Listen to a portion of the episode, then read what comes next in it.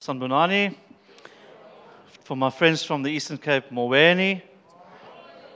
Can someone say more or Moweni to me? I missed my Eastern Cape guys. I've only been here for a few days and I'm really longing for home. Um, I love KZN, but it's it's bedompig so.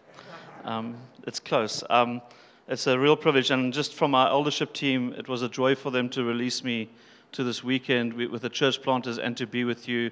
It's an easy yes from them to to send me. It's actually too easy. I get a little bit nervous when they release me so quickly. No, go, Honor. You can have the weekend. Um, especially that, Claire and I've just come from a, a glorious sabbatical for three months. Um, it, is, it, was glorious. It was a great break, um, and so we're rearing to go. So please, would you turn your Bibles to Galatians 5? Um, again, thank you to the church and the elders for this incredible um, passage. I'm, I am privileged to preach this.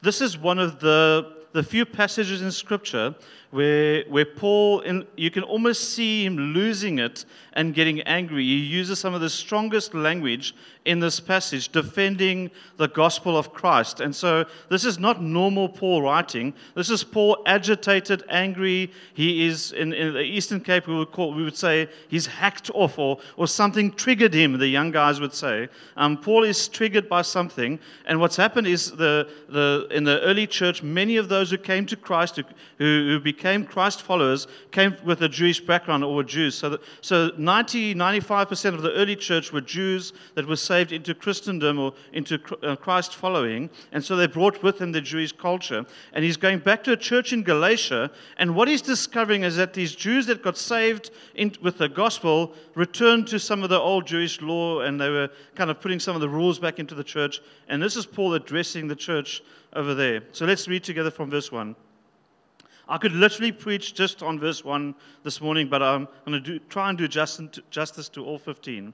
Let's go. For freedom, Christ has set us free. Haven't we heard that so often? Stand firm, therefore, and do not submit again to a yoke of slavery. Look, Paul's like telling them, open your eyes.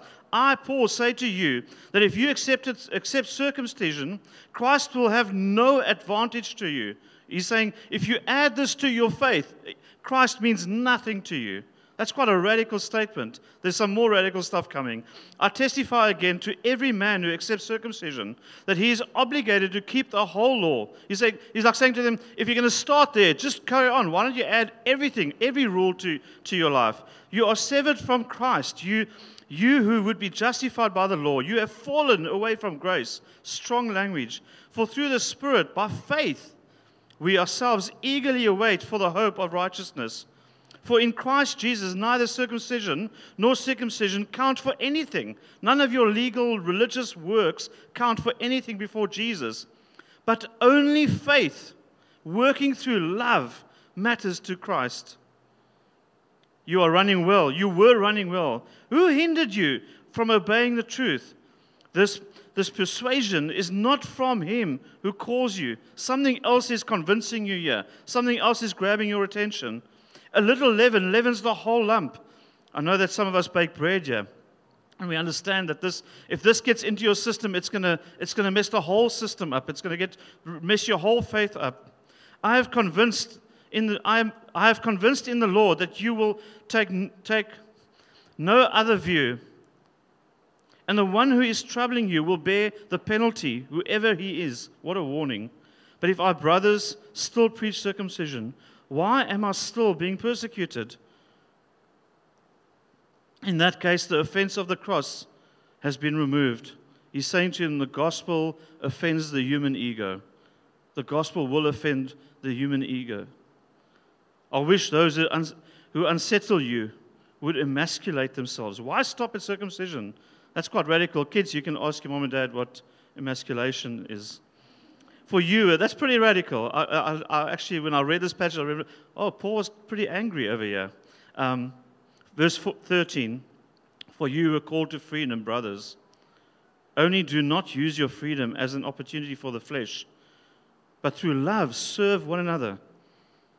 For the whole law is fulfilled in one word you shall love your neighbor as yourself. But if you bite and devour one another, watch out that you are not consumed by one another or by the other.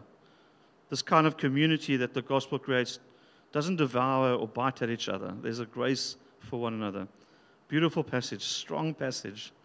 Let's pray together and ask that the Holy Spirit would quicken God's word for, to us. Lord, thank you for your word. Lord, the one thing that Jesus I love about your word is that you don't hide things. you don't hide Paul's disappointment in the church adding law to the gospel again. You, you don't hide the frustration and the, the, the radical almost anger that Paul has that someone would touch the gospel, that someone would want to adjust the gospel and the good news of Christ and what he's done on the cross for us. I pray that our hearts this morning, would you open our hearts, would you open our eyes to this? Would we, would we, would we again freshly be, be quickened and refreshed by the gospel as we look at this in Jesus' name? So, I don't know if any of you remember the greatest animation ever created is Shrek. Um, it's the only, only animated movie that ever should have had sequels to it. But in the first Shrek, there's a moment. Do, do, do, you guys know what Shrek is or who Shrek is? The ogre, the green ogre. I'm just very careful of cultural kind of differences. Anyway, we loved it as a family. I can't remember how many times I've watched it with my kids and my, my family. But there's this moment in Shrek where, where, where Shrek is knocked down or he's, he's taken out and he's lying, and Donkey, the, the donkey that speaks, remember the donkey, says to Shrek, um, Shrek, are you with me? He's worried that Shrek is dying. And he, what does he say to Shrek? He said, Shrek, if you see the light, stay away from the light. Don't go because that's heaven and you're never coming back from there. There's a point of no return. And Donkey says, Shrek, stay away from the light. Remember that scene? It's my favorite scene. Paul, yeah, to this church is saying, Church, stay away from the law. You can't get back from this. Stay away from the law. If, if, if Paul had to headlight this thing, and I said to Gareth, I can't start a sermon with the title Stay Away from the Law, but literally that is what the scripture says. Stay away from anything other than the gospel. Stay away from the rules or man made laws. And we're going to look at that. Verse 1, and we're going to double click on that. And uh, the irony of this and how God worked is my first Sunday back at Everyday People. I preached in Luke where, where Jesus confronted hypocrisy and uses the same strong language as Paul writes to Galatians. And the next Sunday I get to, to preach. God, maybe God's saying to me, saying something to me around hypocrisy and the need for us to work and w- live free from those things. Galatians 1, we're going we're gonna highlight a few verses in this passage. We're not going to, there, there are some highlights here for us to look at. For freedom, Christ has set us free. Now, if you turn that sentence backwards, you'd go, what has Christ got? Christ has set us free for something, and He has set us free from something. Remember Israel, when, when, when God leads Israel out of Egypt or out of, out of slavery, there's a verse that in, in, in, Exodus which speaks of that God has saved us from slavery for Himself. We're not just saved from something, we actually, there's a, there's a saving for something. And often when you speak to even Christ followers, you say, What can you remember what Jesus saved you from? And it's sometimes hard for Christ followers to verbalize and go, I can tell you in a sentence or two what I needed saving from and what Jesus saved me for. And I'm going to contend this morning, and hopefully I'm going to, I'm going to help us put some words to our, our stories and go, this is what I, what I needed saving from, and I recognize that freshly this morning. And this is what Jesus saves me for. And then we're going to look at, lastly, how do we stay free as Christ followers. And we're literally going to, going to expound one verse and add a few details to those verses. Or maybe you're here this morning and you're saying, um, I still haven't looked um, or I still haven't found what I'm looking for. It sounds like a U2 song, doesn't it? Um, there's a maybe you yeah this morning you're saying I'm in church. I'm not sure. I've looked around. I've investigated religion. I've investigated church, but I, I haven't quite found for that thing that's missing in my life. I feel like there's a I feel a little bit lost in an area, or I feel a little bit tired and weary by this world. I don't have peace in my heart. And maybe you're here this morning saying, I'm hoping this preacher just answers some of those questions that I have about life the sense of being lost, the sense of being, I don't have an answer for everything in my life, or the, a sense of, of emptiness that not even a plus one is going to fulfill in my life. I'm glad we use the same lingo in the Eastern Cape. All your plus ones. Are you allowed to have plus ones that don't belong to this church? I'm just, I'm, I'm only teasing. But the early, yeah, so Robert's going to um, The early church, most of these Jews forgot what Jesus saved them from it's been open and you have found Christ and He's found you, it's an incredibly dangerous thing in our lives when we forget what we were saved from. It's an incredibly dangerous thing, and we're going to see why now. And the early Jews forgot what Jesus saved them out of religious Jewish law that they were, they were, they were chasing and pursuing with everything they had. And we start placing our faith again in the very things that Christ saved us from because we forget that we start finding those things attractive again. Martin Luther, one of the favorite things that he ever said is, I, I, need to read and preach the gospel to my life every day because I forget the gospel every day. Luther literally lived with this, where he's saying, I forget what Jesus saved me out of. And then because I forget that, I start going towards those things again. We use terms in the church sometimes like backsliding, or I, I prefer the, the language of forgetfulness, um, gospel amnesia. We, it is very easy. Our hearts wander because we're not, we're not perfect yet. We still have hearts of flesh. We, we are still being transformed by the gospel. And so it's very natural that we start yearning for the very things that we, we know hurt us or, or enslaved us or caused us a sense of loneliness and brokenness. And if you're there this morning and you're going, Oh, that's me, honor, I've forgotten the gospel, I'm really praying this morning. If nothing, that I remind you of this glorious gospel, that I remind you freshly this morning of what you were saved out of of what Jesus is going to save you out of and what he saves you for.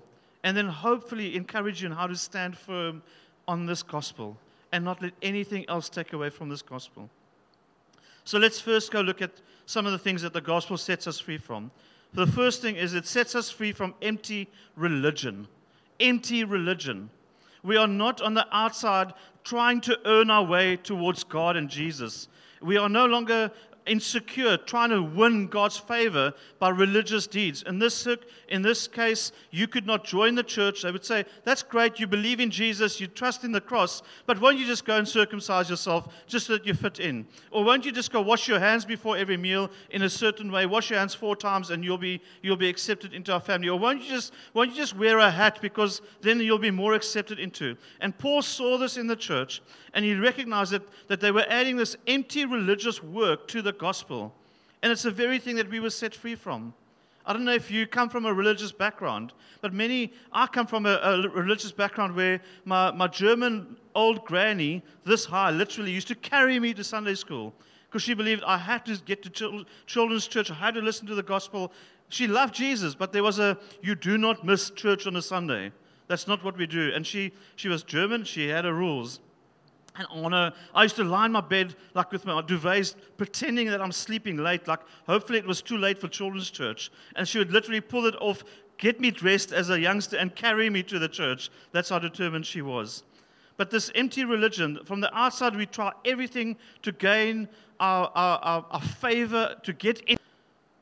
Is your faith, do you find yourself overwhelmed, just tired, worn out, like, I can't do this anymore?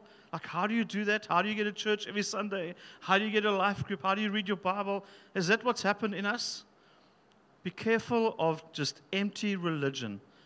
Paul is warning them, saying, You have added to the gospel this empty thing where we have a bunch of rules and hoops that you should jump through before you're accepted by Christ.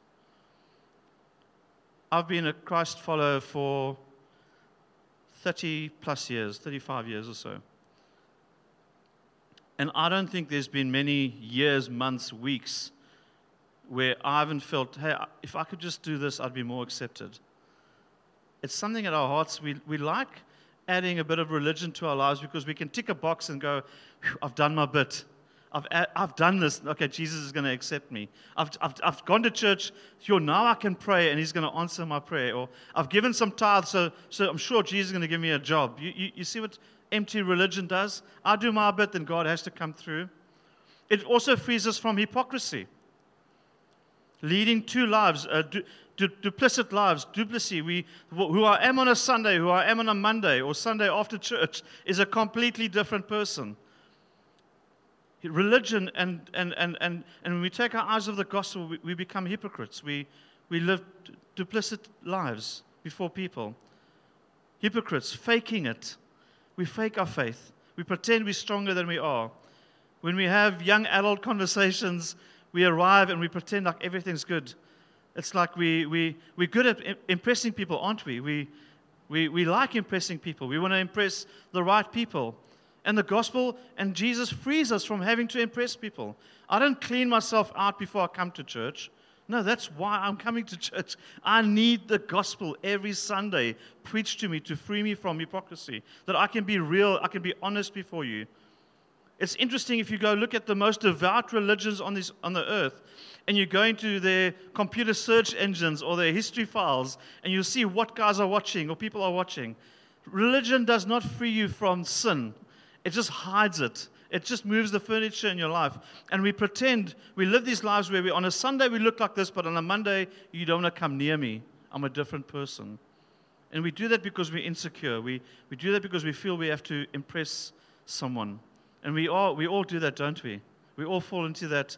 Can I just impress you a bit? Let me just show you how spiritual I am. Let me show you just how good I am. I'm so glad that Jesus didn't come to, to save the spiritual and the holy and the, the whole and the perfect. That's not what Jesus and who he came for. That's not who his eyes were on. We pick and choose our laws. It's interesting that people that choose to add religion to the mix, they pick their rules. In this case, they wanted circumcision, but they didn't worry about the other laws. They picked one or two and said, let's do this. And, and it's very easy in, in, culture and even in Christian culture that we start picking one or two rules and saying, okay, we don't listen to those radio stations, but we can listen to those things. Or we, we don't drink, but we can swear. Or we, have, you no, have you noticed that in every church, in every culture, there's some acceptable stuff and there's some stuff that we all go, oh, no, that's taboo. We don't go there. Actually, it's just, it's just a bit of hypocrisy. if we're going to add rules, and Paul says, yeah, if you're going to do one thing, why don't you just do them all? Why don't you all wear, wear hats on a Sunday? Why don't you all wear certain clothing? Why don't we all go to the kitchen and get circumcised? Why don't we? That, that's what Paul is saying to the church. If you're going to go one way, go all the way. Don't just compromise here. Sorry, I shouldn't have said that. It's COVID, oh no. We also set free from fear based behavioral modification. The gospel frees us from fear based behavioral modification. I'm, I better change. And if I don't change my behavior, I'm going to get kicked out. If I don't change now, if I don't, in this context, if I don't get circumcised, I can't be part of the church. My, my eternal security is up for grabs because I won't follow the rules that the, the church has made. If you don't give in, if you don't, if you don't give this, you're not going to receive that. If you don't attend this, you won't, you won't be blessed or we, you, you are not saved. If you don't serve yeah, you're not going to get this. If you don't live missionally, you're not a great follower. You see how we can easily, even the good things in, in the things that the gospel calls us to, the indicatives and the imperatives, as someone mentioned, we, we, we, we live and breathe and do out of who we are. We don't do to become something. We don't act a certain way to become something. So we don't dress a different way. We don't talk away and then we become a Christian. No. We, we dress, we behave, we sing, we love, we are generous because of something that's happened in our hearts. It's an outside in. It's like that's the way the gospel works in our lives. This, is, this will happen. But when you add religion and rules to your faith, we all end up with fear based behavioral modification. I better do this because if I don't, I don't fit in here. And if I don't fit in here, then do I really fit in with God? Will God then accept me? I want to say to you if you knew and you don't even you haven't even crossed the line of faith, or you're just investigating Jesus this morning, if you are here, I want to say to you, just here that you are. Literally, come as you are. Come with your questions. Come with your weariness. Come with your fears. Come with, with your lost sense of lostness. Come with your frustration to Him. He, believe me, He is big enough for all of those, and He will handle, and He has paid for that on the cross. And we're going to have communion later for that. I want to encourage you we don't come to Jesus changing everything so that he would accept us. Because he's accepted us, we change. Because we loved, we love. Because he was generous towards us, we are generous towards others. You see how the gospel works? It's because of as freely as we've received, now we give. Not give so that you can be free. No, no, no. We don't buy our freedom because Christ has already paid with his very life for our freedom. Can you see why it offends Paul so much? He says, Jesus literally paid with his life for your freedom, and then you want to start buying yourself free. What an insult. Can you imagine that? And Paul's getting seriously triggered by these guys. We set free from, from having to be our own gods, our own saviors. We also set free from having to be our own gods and having my own destiny and my purpose all figured out. You see, in the gospel, I can trust God. Because if I can trust God for my eternal security and my eternity and my life but beyond this earth, in eternity, I should be able to trust God for my life on this earth, right here. And so I don't have to hear what my purpose is in this life. I can trust that God will figure it out, and He has figured it out. I don't have to know what tomorrow holds because I trust the one who holds tomorrow. And so I don't have to be God. I don't have to have an answer for everything. Uh, one of the things that, that I'm nervous of are Christians or Christ followers who have an answer for everything. That you ask them a question, they'll give you the answer. You're going, How do you know? Like, especially about the future or tomorrow. I was standing outside with Gareth. I said, Two years ago, who knew that we'd be standing outside a church with weird see through masks on, talking to each other, or walking around town with masks? Who, who would have thought? To, we did not see that. Do you honestly think that COVID surprised God? That God woke up one morning and, whoa, I better do something because COVID's coming.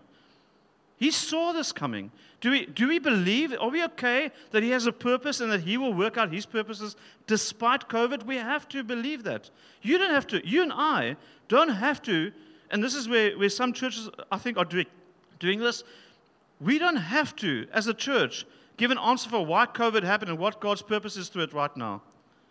It's okay for the church to say, we don't totally know, but we do know the one who does know, and we're happy to trust him that when it's right, he'll show us the purpose and what it's done. Is that okay? We don't have to have an answer right now. This is not Siri or Google that you type in and go, give me an answer right now. Tell me where I'm going to end up. That's not how God works. We get to trust Him, and we don't have to be God of our own lives. I'm not God over my own life. I don't know where. I did not know two weeks ago, three weeks ago that I would be in Toti. I'm yeah. God knew. It wasn't surprised to him. He didn't, he didn't wake up one morning and, oh, oh no, I didn't see it coming, but hey, now that you're there, you might as well do something. That's not how God works. But we live in a world that we want to know our purpose and our destiny and what is God doing in this. Sometimes we won't see it. Often in things, we're not going to see what God is doing. And just getting circumcised or obeying some religious laws isn't going to give us the answer to it. No, the answer is in Christ, His Son. The answer is in the gospel. Trust God. Trust that God knows what He's doing on this planet through COVID, because despite COVID, that God's purposes will be fulfilled. We hold on to that. What are we set free for? Now we know what we set free from. And hopefully, some of you are going, Oh, that's glorious. I'm so glad you said that. I don't have to keep performing. I don't have to keep jumping through hoops. I, I don't have to be my own God. I don't have to have answers for everything. I can trust God. So, what does it look like? What does He set us free for? And Paul is almost saying to the, to the church, almost the opposite of where they're at. He's saying, This is where you should be heading as a church. This is what you should be living like as Christ followers. The first thing he sets us free for is for joyous obedience freedom into the joy of doing what we want to do most for Him. New affections. He's changed our hearts, our desires. The things that we used to want to, to, to, to do, we no longer desire because our desires have changed. And it's joyous. It's a joyous obedience. We do that because our, our hearts have been won by His incredible love. And we, and we can't but love Him. What Gareth did as, a, as my friend when he came up and said, We can't just sing like this. What has happened? It's literally saying, My heart has been won. This is not okay anymore. We can't go half measured into worshiping God. We have to go all out for worshiping God because something has happened in his heart. He's not trying to win you and saying, If you worship better, God's going to answer your prayers. If you sing louder, God's going to come closer. If you sing louder, you're going to experience God more. No, no, no. Our hearts have been changed, so we have to respond differently. Our hearts change and we, with joy, come to church. With joy, we obey what our leaders say. With joy, we obey Scripture. Because we've been loved so much. It is a joy to mom and dad wash the dishes. We go, oh no, it's never a joy to do the dishes. Hey, what's happened there? Do, do the dishes. Like we would call that manipulation. Hey, Luke? Hey, serious manipulation. Mom, you can't say that. There's a bit of truth in that. See, because we all still, the already not yet, we kind of like, hey, give me time, I'll get there. But with Christ, He frees us to joyous obedience to Him, new affections by the Holy Spirit, and joyous obedience, like motivated by love for Him. That nothing you ask of me, Jesus, is too much. Nothing you ask of me is too, uh, and not just oh, it's me. No joy that comes with it, a, a, a love to do it. We are freed for, and securely loved by Him. Our love and His love for us is secure. We do not believe that God wavers in His love for you and I. We believe that God, once He loves and once He grips, gra- grabs hold of us, He will never, ever let go. Happy hearted in Jesus, but also we know that God never, ever regrets saving you. God never goes, Oh, what have I just done? Oh, now I'm just going to have to hold on because this oak is a, is a wreck. No, no, God never. There's no regret in God in ever saving any of his sons and daughters into his family.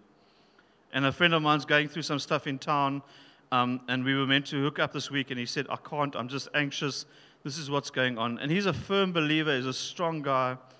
And I messaged him back and I said, Hey, I want to remind you that God's grip is a lot stronger than your grip.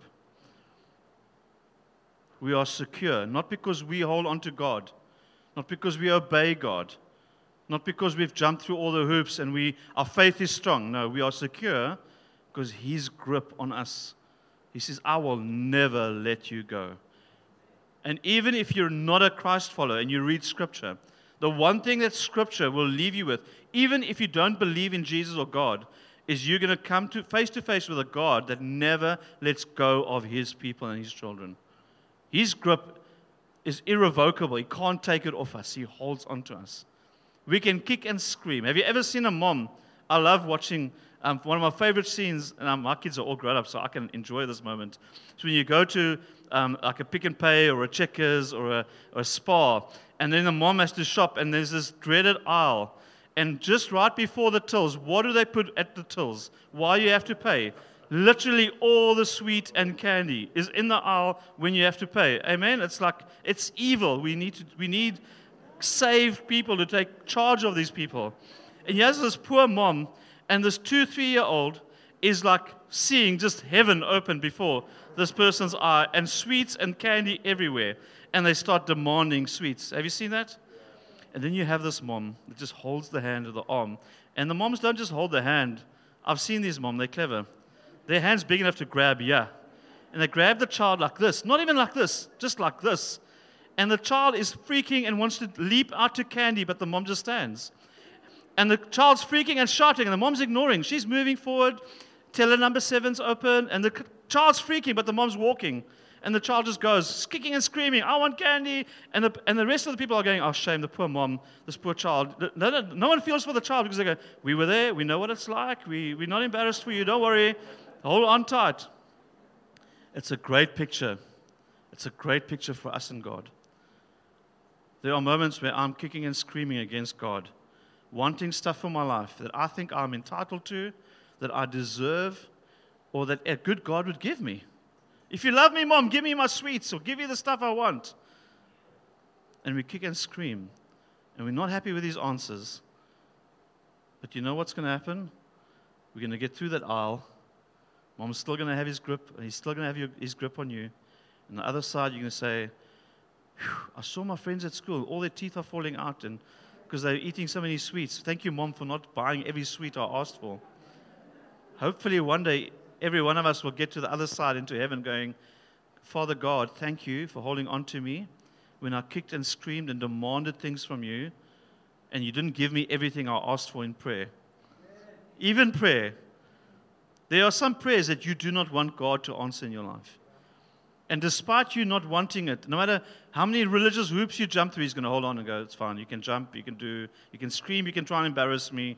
I've got you. We'll get through to the other side. Isn't that beautiful? We're free to that. The gospel frees us to go, Hey, God, even on my worst days, or you go back into the life that you just ran from and you stretch your, your father's arm and you're going back to the stuff that really hurt and caused pain in the past. And he goes, I've got you. We're going we're to pull you back. We have to believe that he draws us back and he, that his grip is secure over us. We're securely loved because of the gospel. We don't have to jump through hoops to prove to God that we love him so that he loves us. No, he loves us and then we love him. That's the way this thing works. Pure pleasures See what happens with the gospel is it frees us to enjoy pleasures on this life in their right order. we don't make pleasures and things in this life the ultimate pre- order or height of our joy, where if we don't get it, our whole life falls apart. But the things that God does give to us, we really enjoy and love because it's in its right order and place. Because Christ is the ultimate joy giver. He's the ultimate joy in our lives. Because he's, he's got his right place, we are free to enjoy the other, even our plus ones. We can enjoy it as long as the plus one's not in Jesus' place. But as, as soon as our plus one takes the place of Jesus, we're in trouble and we're not enjoying it. And the joy that we get is short lived and normally comes with a sting in the tail. But when we put Christ first, our plus ones can be an incredible joy and a, and a, and a blessing to us, but it's because it's in the right order.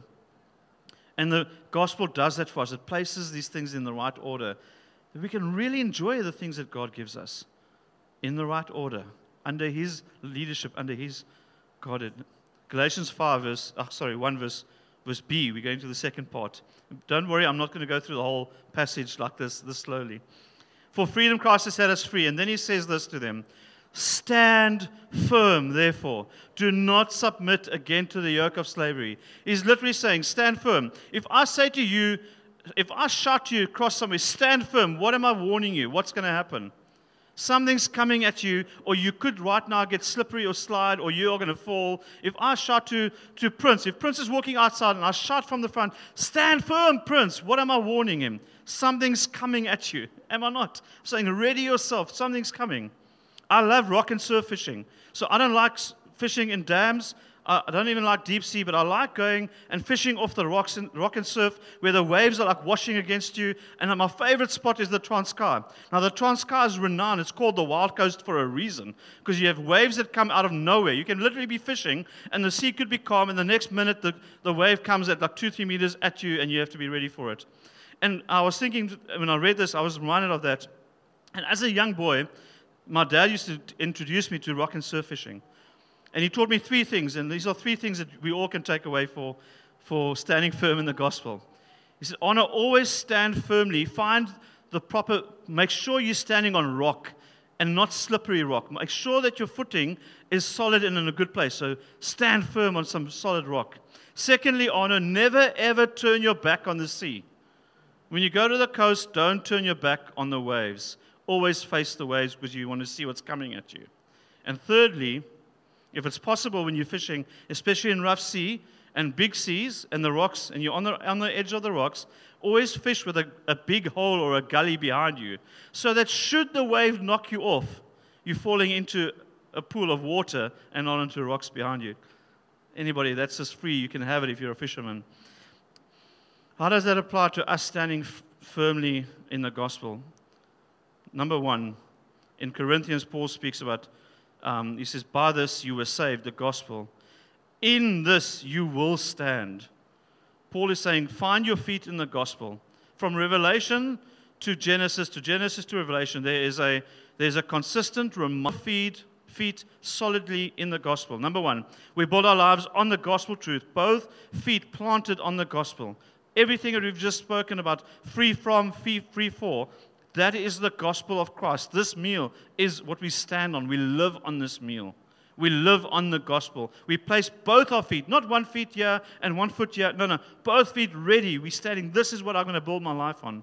I want to challenge you as a Christ follower this morning. Plant both your feet on the gospel. If you don't know Jesus and you're in church because a friend brought you and you're checking out church, I want to say to you, I'm trusting this morning that when we break bread, you are going to come face to face with a Savior and a Lord and a God that loves you like no one and nothing on this earth can love you, that will free you like nothing on this planet can free you, will give you a future and a life full of joy in purity, not free from pain, because we're not in heaven yet, but I'm trusting that you're going to see this incredible love of God.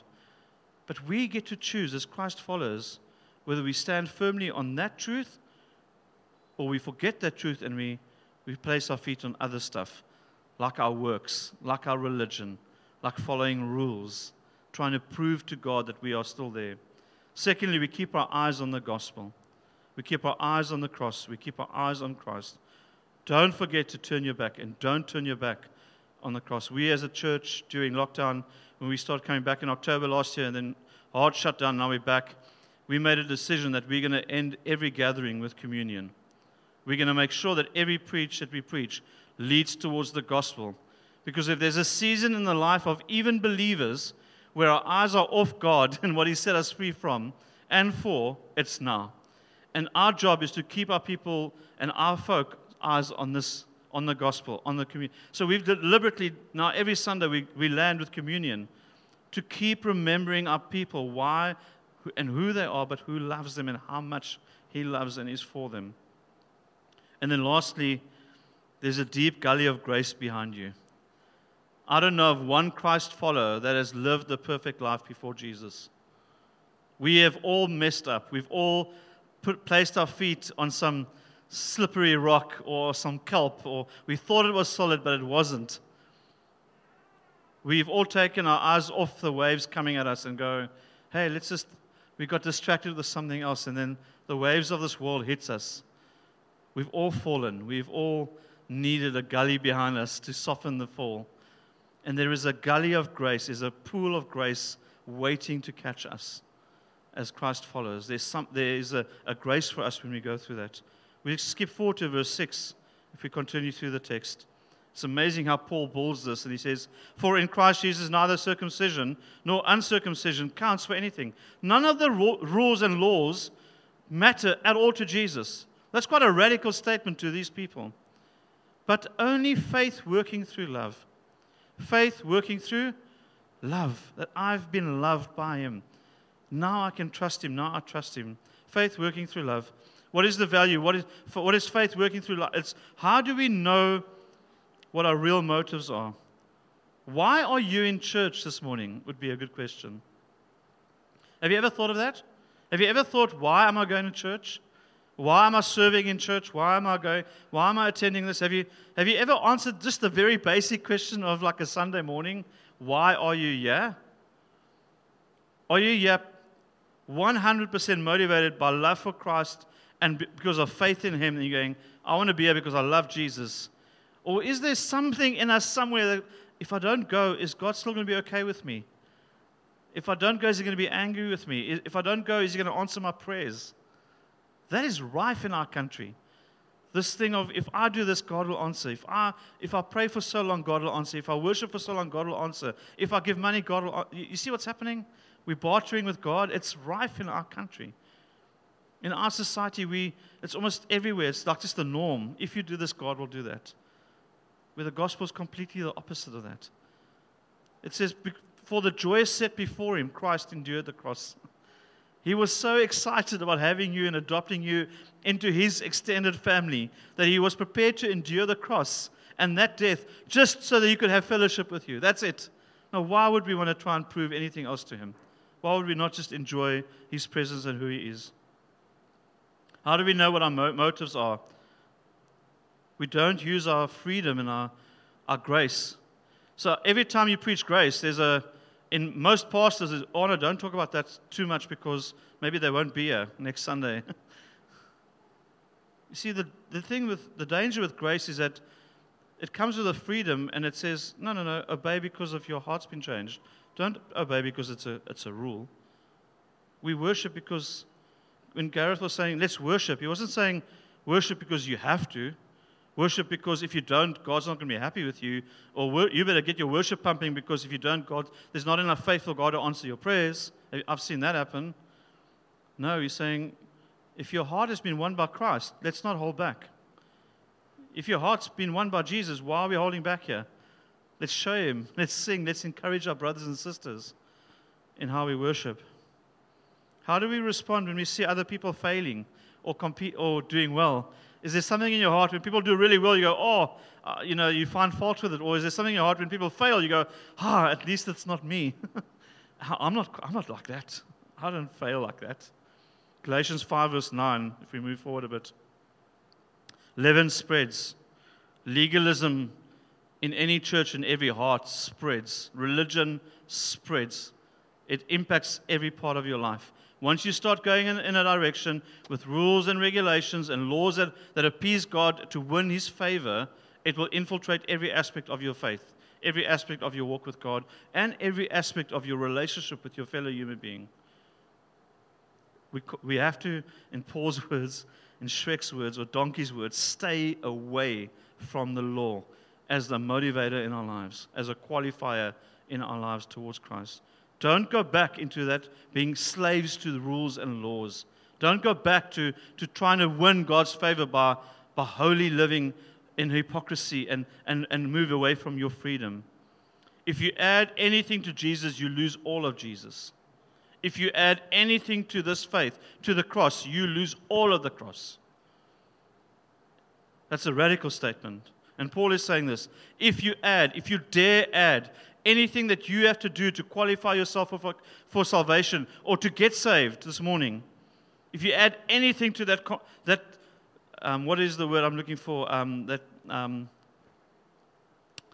sorry, um, formula. If there's a formula in your life and, and the cross is part of it and not all of it, you, we're in trouble. And you lose the whole thing. The equation's wrong. We don't end up with Jesus, we end up with our stuff. And we continue to live in insecurity before God. We continue to live lost and saying, I am not sure that God loves me. We continue to be driven by motives that aren't love and are not coming from freedom. This is a radical passage. Paul is contending for a church and he's saying, Church, stay firmly rooted in the gospel. Do not give in to anything other than Christ and what he's done for you. We're going to land this morning with, with communion. I mean, I think it's just so radically appropriate that we do that, especially on the back of this. And as I'm going to ask, I'm going to, going play for us. I want to encourage you. Why don't you just grab a, a biscuit? I think it's a it looks like a, a biscuit um, and a cup. Why don't you just hold onto it? And then I'd like to read a, some more for you, and then we're going to we're gonna pray together. So, won't, I don't know, families can grab or let's move. You may stand up in church and move around. Thank you.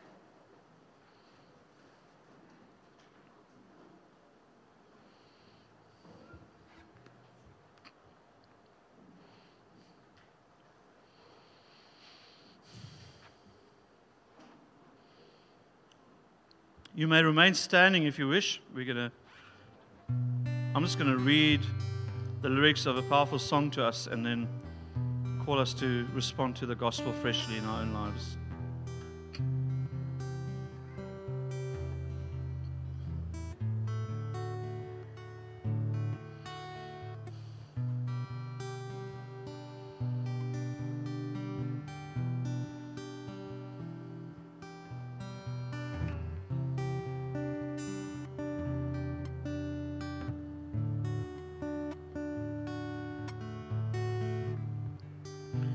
It's so easy to. There are a few folk when I was preparing, I thought it applies to each one of us, but it's so easy for us to, to read a passage like this and go, Those were the Pharisees, that's not me. it's so easy to discount this and go, That was them, I'm, not, I'm nothing like that. And I don't know you.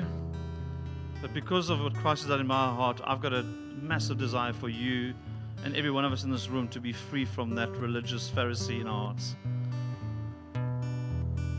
And scripture says to us, and experience in life tells us that even mature Christ followers lose their footing, take their eyes off the gospel, place their eyes on their own well being, their own works, their own standards, their own or others. Even well meaning, good, strong Christians take their eyes off the gospel and start adding stuff to Jesus and to what he's done. Even well meaning, mature Christians find themselves insecure, going, Does God hear me? Does he love me? Does he, has he still got his arm? Is his grip still on me? And what we're holding in our hands is, is the answer to every one of those questions. If you're not a Christ follower in church this morning, and and you're investigating Jesus, I can't do better than to show you this and say, This is how much God loves you. And the, and the power of Scripture says that before you even loved God, He loved you. There's a strong possibility if you don't know Jesus and you're in this room that you, yeah, because God has already wooed you, wooed you, or, or won you. He's busy winning you towards. He's saying, Hey, I've got you. Come, come hear about me. Come hear about how I love you and what I've done and how much I am for you. I'm trusting that you hear that this morning. I, I trust that you hear that we are not calling you to religious works. We're not even calling you to be holy and live holy so that you could be accepted in our community or before God. No, we're not. We're saying, come as you are. Come. I want to say to you, if you're a Christian or Christ follower, hypocrites are welcome. hypocrites are welcome. Come to Jesus with your hypocrisy. Come with Him with your duplicity and go, Jesus, I'm living two lives in this area. Help me. It's, it's okay. You're not the first Christian that lived two lives before Jesus, asking Him for forgiveness and for, to be secure in Him. I'm going to read the words of a song by um, Dustin Kensrue. It's called It Is Finished, It Is Done. Paul would have written and taken a red cokie in our days and said, Do not add anything more to this gospel. It is done, it is finished. Listen to how he puts it. There is no deed that can redeem us. There is no rite or ritual, no magic word. Only by the work of Jesus can salvation be secured. Only because of what Christ did on the cross can we be secure in our salvation. It is finished.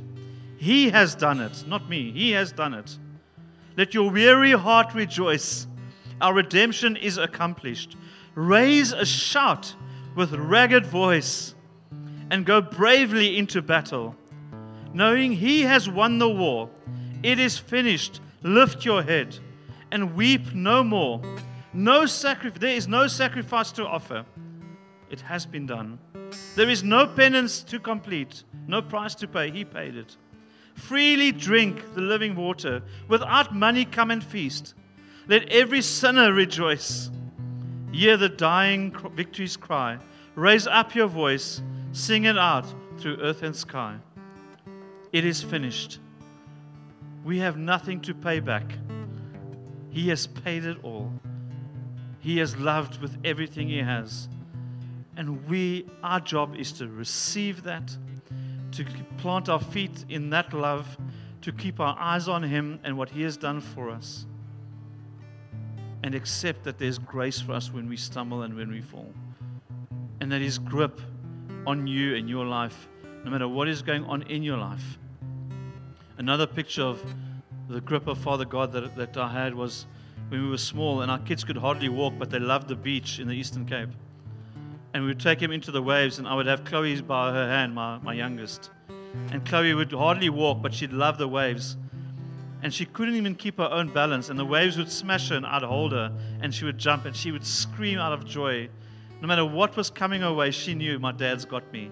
And she was able to actually enjoy the waves eating her, which would petrify her if she got knocked over. But she knew that God's got me and He's going to hold me. And COVID has come in many, many waves into our lives. And we can't not mention it when we preach these days because it's exposed in us a fear and an anxiety and saying, Is God still, God still got us? if He was prepared to send His Son to a cross to show His commitment to us, let us not forget that. Let's not take our eyes off Jesus and His love for us. I'm going to pray and we're going to eat and drink together. Jesus, thank you that your body was broken for me so that I could be restored to you.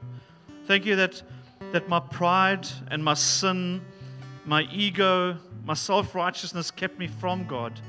But you, you, you died and you allowed your body to be broken so that my relationship with God could be restored. I could be called a son and daughter of God. That God could place his hands upon me and hold me, and that his grip would never, never, ever waver. Jesus, thank you for your blood that you shed. Thank you that you paid the price that I would never in a million years be able to pay.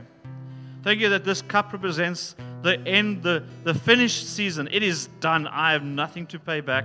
I have nothing to, to strive towards other than I love you and I accept and I enjoy this incredible gift that you've given to us. If you do not know Jesus this morning and you are amongst us, and you're going, I can see this. Can, my eyes have opened. I can, I can see how much God loves me. I can see that He has paid the price and that He is restoring me to Him. Your only response is to accept that and say, Thank you.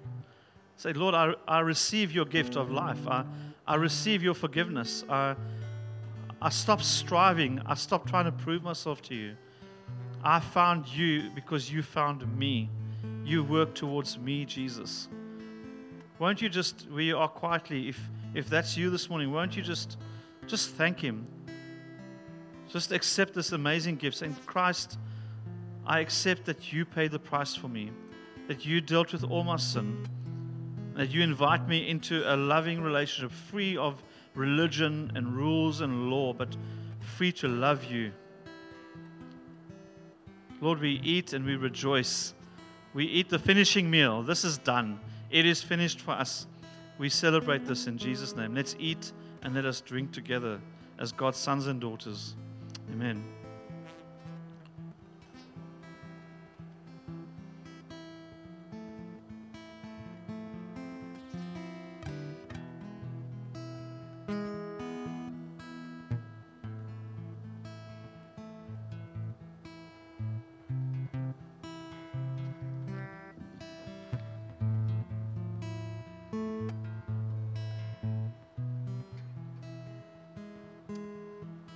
One more time.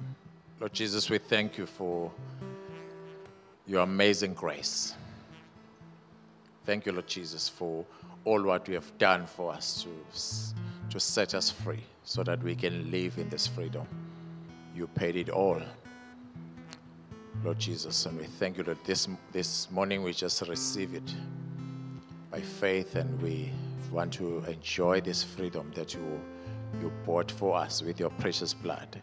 Thank you for reminding us by breaking this bread and drinking this juice that your body that was broken for us and the blood that was poured for us so that we can receive this freedom this morning.